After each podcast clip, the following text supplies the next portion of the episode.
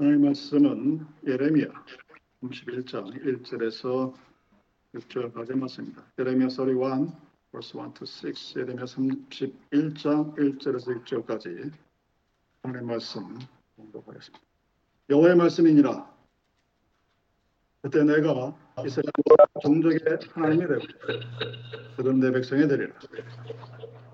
여호와께서 이같이 말씀하시니라. 칼에서 벗어난 백성이 광야에서 은혜를 입었나니 또 내가 이스라엘로 안식을 얻게 하러 갈 때야. 예측의 여호와께서 나에게 나타나사 내가 이런 사랑으로 너를 사랑하기에 인자함으로 너를 이끌었다 하였노라. 전하 이스라엘아, 내가 다시 너를 세우리니 내가 세움을 입을 것이요 내가 다시 소울을 들고 즐거워하는 자들과 함께 춤추며 나오리라. 내가 다시 사마리아 산들에 포도나무를 심때 심는 자가 그 열매를 따기 시작하리라. 에브라함 산 위에서 파수꾼이 외치는 날이 있을 것이라. 이러기를 너희는 일어나 우리가 시온에 올라가서 우리 하나님 여호와께로 나아가자 하리라. 부활, 레저렉션은 기독교와 다른 종교를 구별하는 유일한 선입니다. 새 봄과 함께 맞는 부활, 부활의 완성입니다. 하나님의 권능과 영광이 빛나는 아침입니다. 우리의 죄가 영원히 풀어지고 하나님의 거룩한 백성으로 출발할 수 있게 된 것도 부활의 아침이 있었기 때문입니다. 절망에 빠졌던 제자들이 새롭게 되어서 새 역사를 창조하게 된 것도 역시 부활이 있었기 때문입니다. 모든 죽었던 자들이 다시 살아난다고 하는 것이 부활입니다. 이제 부활절은 하나님의 구원의 역사가 얼마나 선하고 아름다우며 사랑으로 일관되어 있는가를 우리에게 보여주는 그런 절기입니다. 또한 이 부활은 역사적 종말의 새로운 시작점이 되는 것입니다. 부활절 아침에 성경 본문이 예레미야라. 아마 어떤 분들은 왜 이 본문을 택했을까 하는 의구심을 가질 수도 있는, 부활절에는 이 본문을 택해야 되는데 하는 생각을 하시는 분도 있을 것입니다. 부활절과 아무런 상관이 없을 것 같은 본문입니다.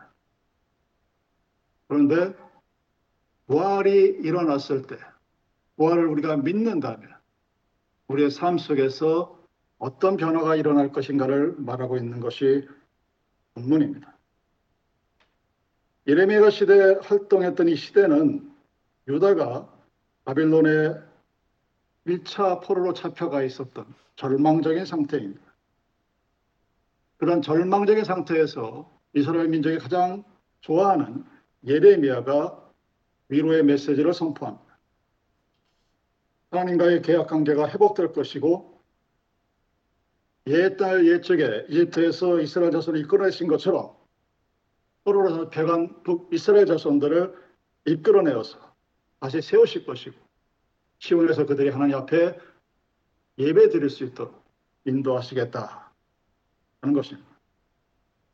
단순하게 아, 포로로 잡혀간 너희들이 해방되어서 다시 나라를 재건하는 데 머물지 않고 종말론적인 그런 성격을 띠고 있는 그런 본문입니다. 예레미야 삼십 장과 삼십삼 장은 우리가 보통 위로의 책이라고 합니다. 컴포트북. 일 초 포로에 기록되어진, 그래서 세상적인 모든 기대와 희망이 사라져가는 그 암담한 역사의 밤을 지켜보면서 빛 한 조각 없는 그 삶 속에서, 그 현실 속에서 희망의 빛이 너에게 다가오고 있음을 알리는 것이 본문에 속한 전체적인 배경입니다. 위기예요. 그리고 거의 멸망당했습니다. 소망이 없습니다. 근데 그럼에도 불구하고 하나님의 구원의 역사가 이루어질 것이라는 어둠을 향해 나타나는 하나님의 존재함을 우리는 막을 수가 없게 됩니다. 오히려 예레미야는 당시 유다 백성들이 가지고 있었던 절망감과 소망이 없음이 하나님의 심판으로 말미암아 그 백성의 피역했던 마음들, 하나님을 떠났던 마음을 하나님의 징계로 받아들이고 그로 말미암아 그들이 내우치고 하나님께로 돌아오는 그런 날이 될 것이라고 예언하고 있는 것입니다. 이건 마치 병의 진단을 받았는데 치료제가 없는 상태입니다. 암이 걸렸다고 다 죽는 건 아닌데 소위 말하는 터미널 스테이지에 들어가서 더 이상 해줄 게 없습니다 하는 말을 들은 그 모습과 지금 이 이스라엘 백성에 대한 상황이 같은 상황입니다. 그런 상황 속에서 무슨 위로가 있을까? 첫 번째 위로가 바로 계약의 회복입니다. 리카버리, 카비넌트. 시내산의 계약, 사이나이 마운틴의 계약이 이스라엘의 배반으로 파괴되었습니다. 하나님이 그 계약을 다시 회복시키겠다는 약속입니다. 이 말은 하나님께서 죄 지은 이스라엘을 용서하시고 그 죄를 씻겨서 새로운 계약 백성이 되게 하신다는 하나님의 구속사의 여정이 포함되어 있는 것입니다. 율법이 그 반점을 바꿀 수 없을 것 같은 이스라엘의 이 깨끗하게 될 수 없는 하나님을 배반한 백성들이지만 하나님이 그들을 용서하고 깨끗하게 하셔서 다시 하나님의 백성으로 삼아 하나님 앞에 예배드리게 하시겠다는 겁니다. 일 절에서 예레미야가 파괴된 시내산의 계약, 즉 야훼가 이스라엘의 하나님이 되시고 이스라엘은 야훼 하나님의 백성이 된다는 그 계약을 다시 회복할 것을 예언합니다. 계약의 회복이란 야훼 하나님과 그 백성 간의 관계 회복을 의미합니다. 관계가 회복이 된다는 것은 그 관계를 단절시켰던 백성들의 죄가 소멸되어서 용서받아져서 거룩한 백성으로 어떤 났을 때 가능한 일. 그런데 이스라엘 백성들은 자기 죄를 회개하지 않았습니다. 하나님이 일방적으로 그 백성의 죄를 용서하시고 그 죄를 말끔히 씻겨 다시 하나님의 백성으로 삼으시겠다는 것입니다.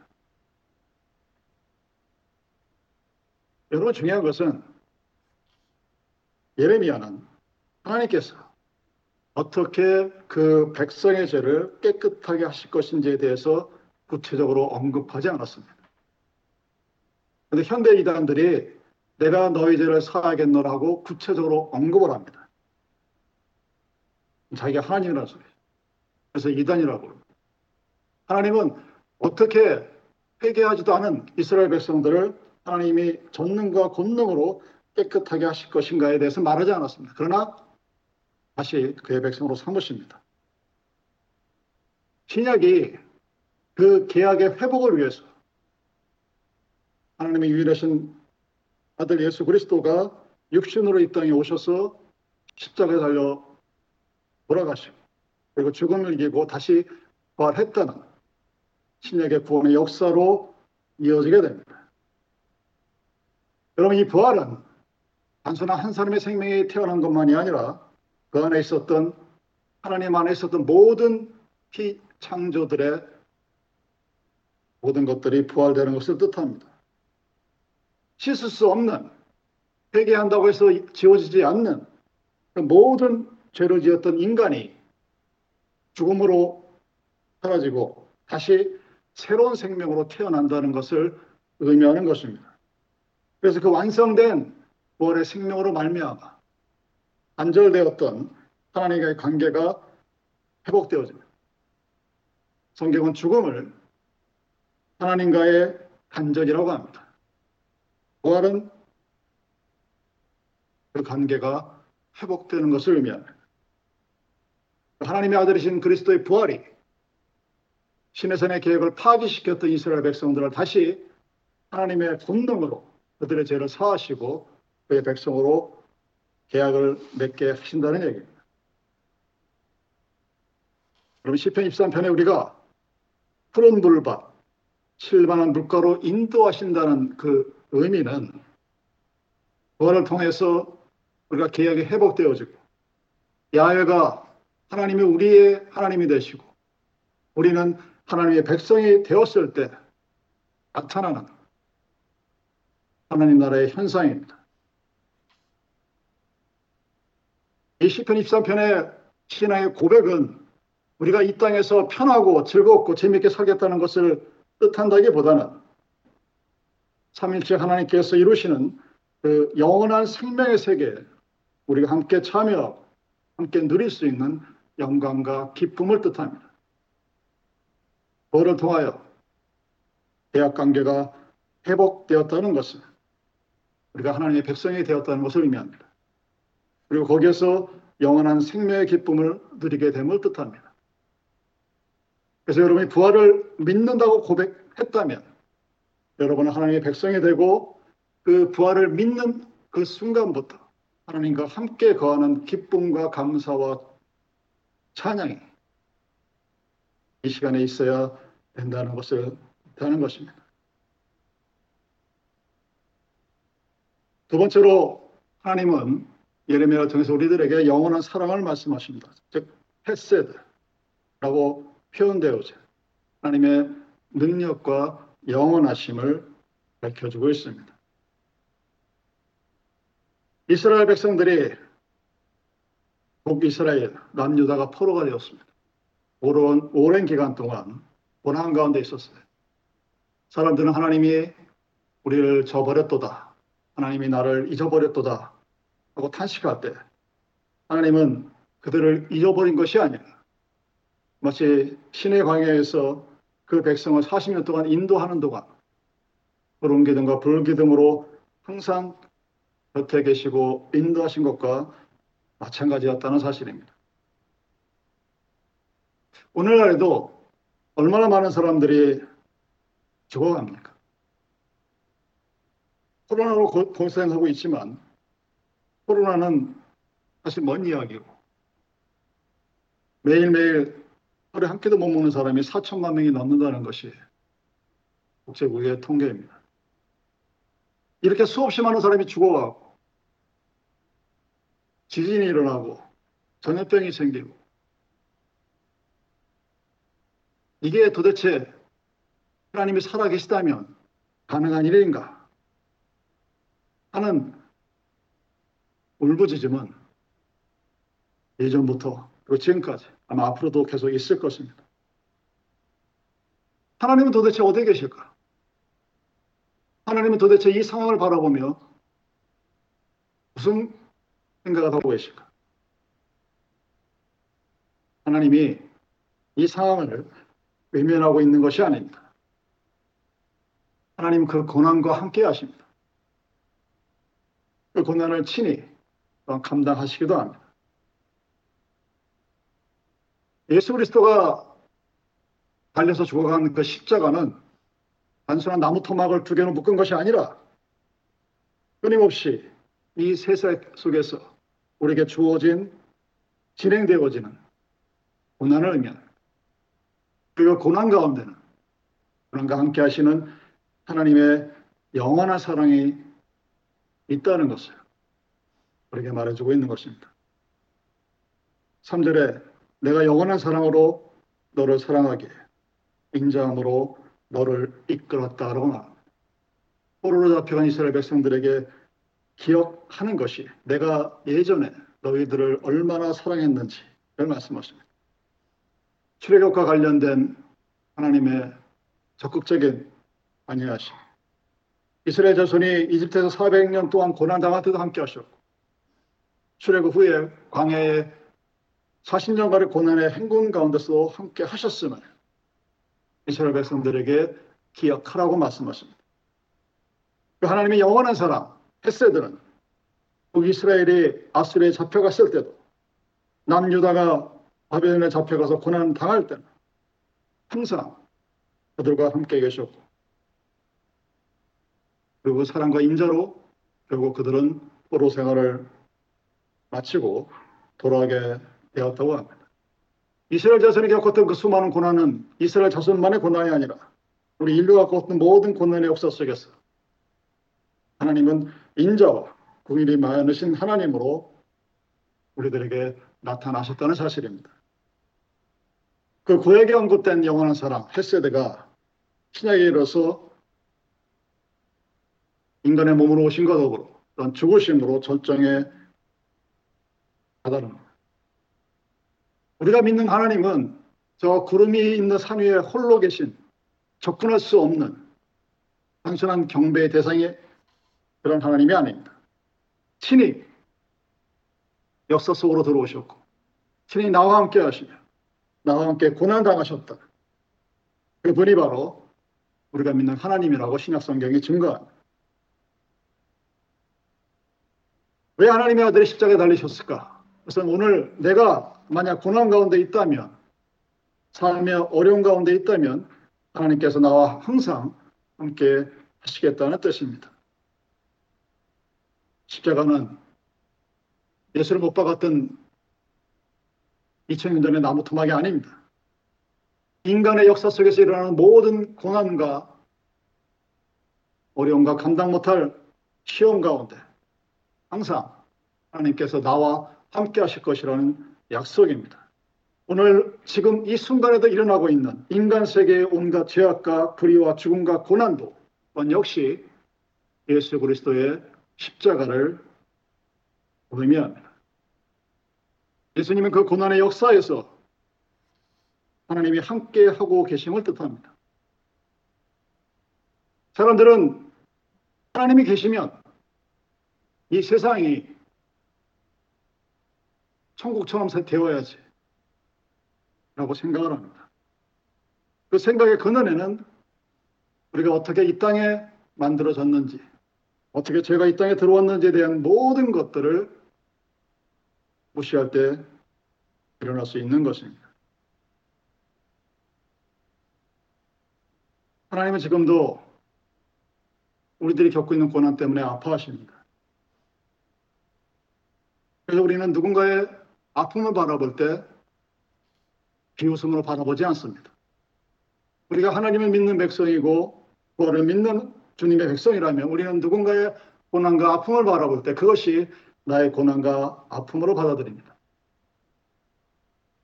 누군가 핸디캡이라고 비웃고, 또는 누군가는 너무 잘났다고 배아파하는 그런 인간 세계가 갖고 있는 본질적인 아픔이 그리스도로 이어진 하나님의 세계에는 없습니다. 그런데 현실 세계의 이 세상의 교회는 세상과 별로 다를 바가 없습니다. 왜 그럴까? 나와 함께하고 계시는, 아니 누군가의 고난 중에, 누군가의 어려움 중에 함께하시는 그 하나님을 우리는 볼 수 없기 때문입니다. 그 볼 수 없는 이유가 성령의 은혜가 없음인지, 아니면 보고 싶고 엉망한 보는 인간의 근본적인 한계 때문인지, 아니면 나만 편하면 된다는 이기주의인지, 어느 한 가지 딱 꼬집어 얘기할 수는 없지만 분명한 것은 그 고난 가운데 하나님이 함께 하신다는 사실입니다. 그리고 믿는 우리는 그 고난을 바라보면서 그 고난을 겪고 있고 아파하고 힘들어하는 동시대의 우리 사람들의 삶을 바라보면서 하나님이 그곳에 함께하고 있음을 볼 수 있습니다. 그거를 믿는 백성이라면, 하나님을 온전히 믿는 백성이라면, 성령의 은혜가 충만한 백성이라면 그 고난 가운데 함께하시는 하나님을 바라볼 수가 있습니다. 배고픈 자들에게 하나님의 사랑과 자비가 나타나기를 원하고, 병들과 아픈 자들에게 하나님께서 함께 울고 계시고, 지쳐 쓰러져 있는 자들을 어루만져 주시고 그를 친히 업고 걸어가시는 하나님의 인자와 사랑을 와를 믿는 백성이라면 바라볼 수 있습니다. 그러나 교회를 다니면서도 하나님을 만나지 못한 백성들은 세상에 절대로 바라옵니다. 그러면 치고 나죠. 안 됐다고 생각합니다. 불쌍하다고 생각합니다. 동정의 손길을 내미는 것을 하나님의 사랑으로 착각을 합니다. 여러분, 내가 아플 때, 내가 고난 가운데 있을 때 하나님이 항상 나와 함께 하십니다. 내가 세상과 모든 것이 단절되었을 때, 바라볼 수 있는 것이 하늘나라밖에 없었을 때, 그때서야 우리는 하나님을 만날 수 있습니다. 여러분들이 사람들에게 도움을 간구하고 사람의 사랑을 간구하고 사람의 손길을 그리하면 하나님을 만나기는 점점 더 어려워집니다. 하나님은 내가 아플 때 내 곁을 떠나지 않으셨고 내가 힘들 때 내 옆을 항상 지키셨습니다. 내가 고난을 당할 때 사랑과 긍휼임하신 하나님은 절대 내 곁을 떠나지 아니하고 나와 함께 아파했고 나와 함께 힘들어했고 나와 함께 지친 발을 이끌어 나갈 수 있는 힘을 불어넣어 주신 분입니다. 중국 고서에 유명한 이야기가 있습니다. 어느 사람이 사랑이 넘쳐요.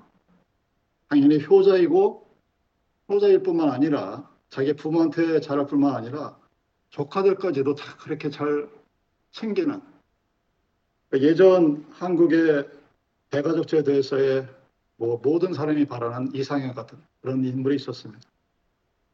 사람들이 묻습니다. 야, 당신은 도대체 어떻길래 이렇게 조카한테도 잘하고 다른 사람도 그렇게 잘할 수 있는지 정말 궁금하다.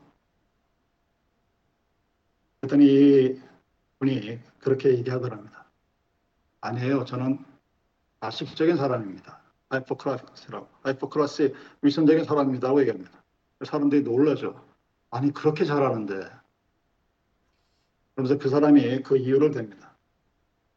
조카가 아플 병 같이 병간호를 하고 같이 암을 치습니다. 아들이 아플 때 역시 마찬가지죠. 근데 이분이 나중에 하는 얘기가 아들이 아플 때는 자기가 잠을 이룰 수가 없대요. 아들이 아픈 모습을 바라보면서 그 아픔이 자기 아픔처럼 느껴지니까 잠을 잘 수도 없고, 그리고 아이들 키워온 부모들이 뭐 다 느끼는 거겠지만 아이들이 몸에 열이 나고 기침을 하고 그러면 부모가 마음이 편하지가 않죠. 조카가 아프면 겉으로 보는 행위는 똑같은데 밤에 그냥 쿨쿨 잠을 잘 잔다고 그래요. 겉에서 볼 때는 아들이나 조카에게나 똑같이 하는 것 같은데 마음은, 아들의 마음은 자기의 아픔이 되고 조카의 아픔은 그냥 다른 사람의 아픔이 된다는 그런 유명한 고사가 있습니다. 여러분들이 읽고 있는 요즘 욥에서 나타나는 새 욥의 새 친구가 욥에게 하는 말들을 곰곰이 새겨보십시오. 교회 안에서 벌어지는 일들과 거의 유사할 겁니다. 마치 사랑하는 것 같은데, 잘해주는 것 같은데, 위해주는 것 같은데 사실은 상대편의 아픔을 휴업에 파는 정말 이기적인 인간들의 모습들이 고스란히 드러납니다.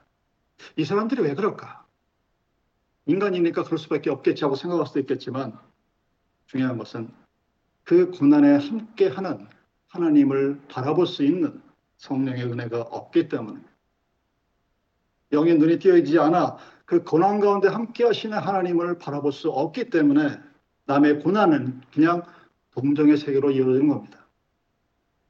그래서 내가 너를 위해 봉사하는데 감히 내가 준 밥을 버려 하고 화를 내는 이유도 바로 거기에 나타나는 거예요. 내가 너를 위해서 얼마나 희생하고 봉사했는데 네가 감히 하고 그 함께 하시는 하나님을 우습게 알게 되는 이유는 고난과 함께 하시는 하나님을 볼 수 있는 영적인 은혜와 영적인 눈이 없기 때문입니다. 사랑하는 여러분, 그리스도가 고난과 함께 하셨습니다.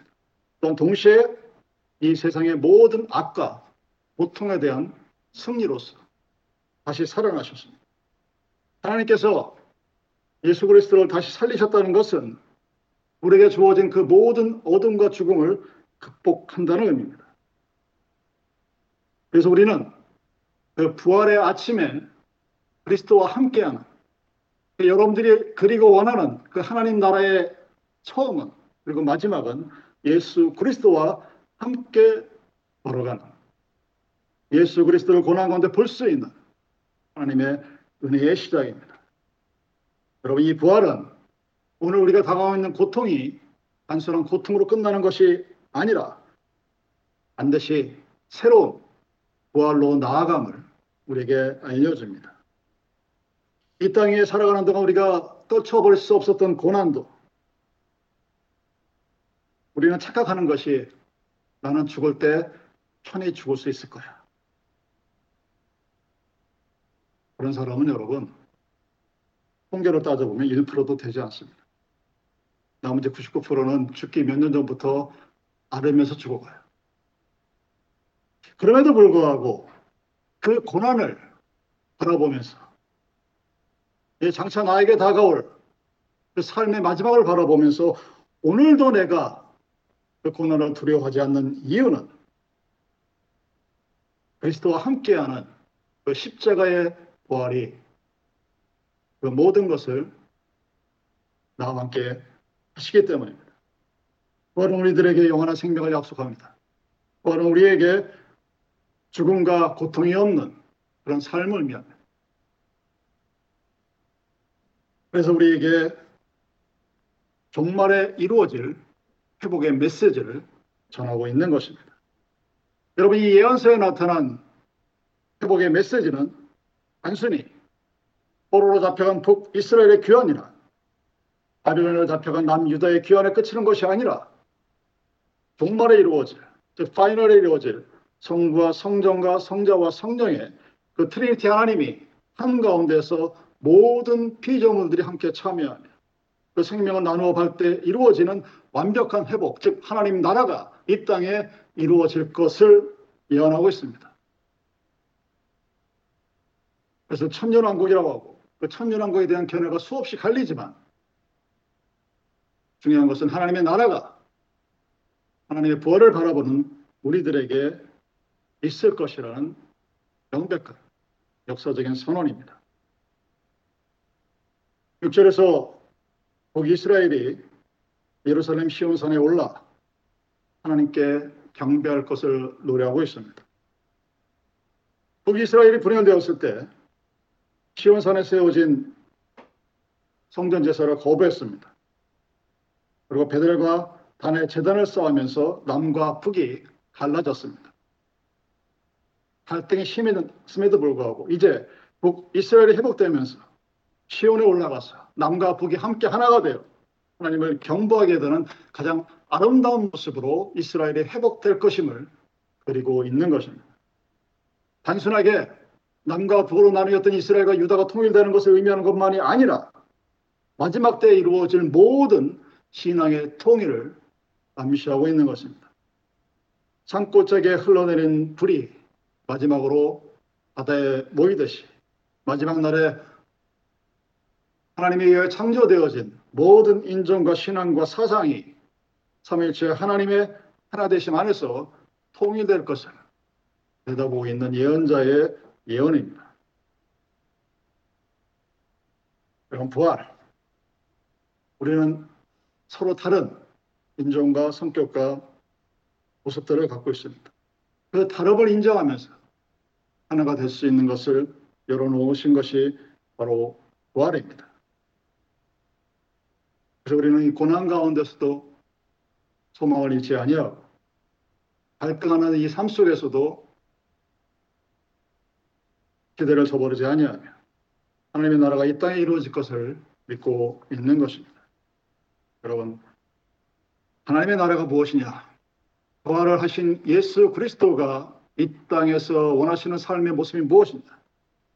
하나님과의 언약, 카비넌트가 회복되어지고 그 하나님의 영원한 사랑과 인자하심을 내가 알고 느끼고 알아보며 고난 가운데 있는 사람들 가운데 있은 그 하나님의 존재하심과 임재하심을 내가 바라보고 그 사람의 아픔이 나의 아픔이 되고 그 사람의 슬픔이 나의 슬픔이 되고 그 사람의 기쁨이 나의 기쁨이 되는, 그래서 항상 하나님께서 나와 함께 함을 찬양하고 감사하는 그것이 바로 이 땅에서 우리가 이루어 나가야 할 하나님 나라의 모습입니다. 그 하나님 나라의 모습이 오늘과 내일 우리 영원히 주께서 값 주고 만드신 이 예린교회 그리고 그 교회의 성도들 여러분 모두들에게 함께하기를 주님의 이름으로 축원드립니다. 그러시겠습니다.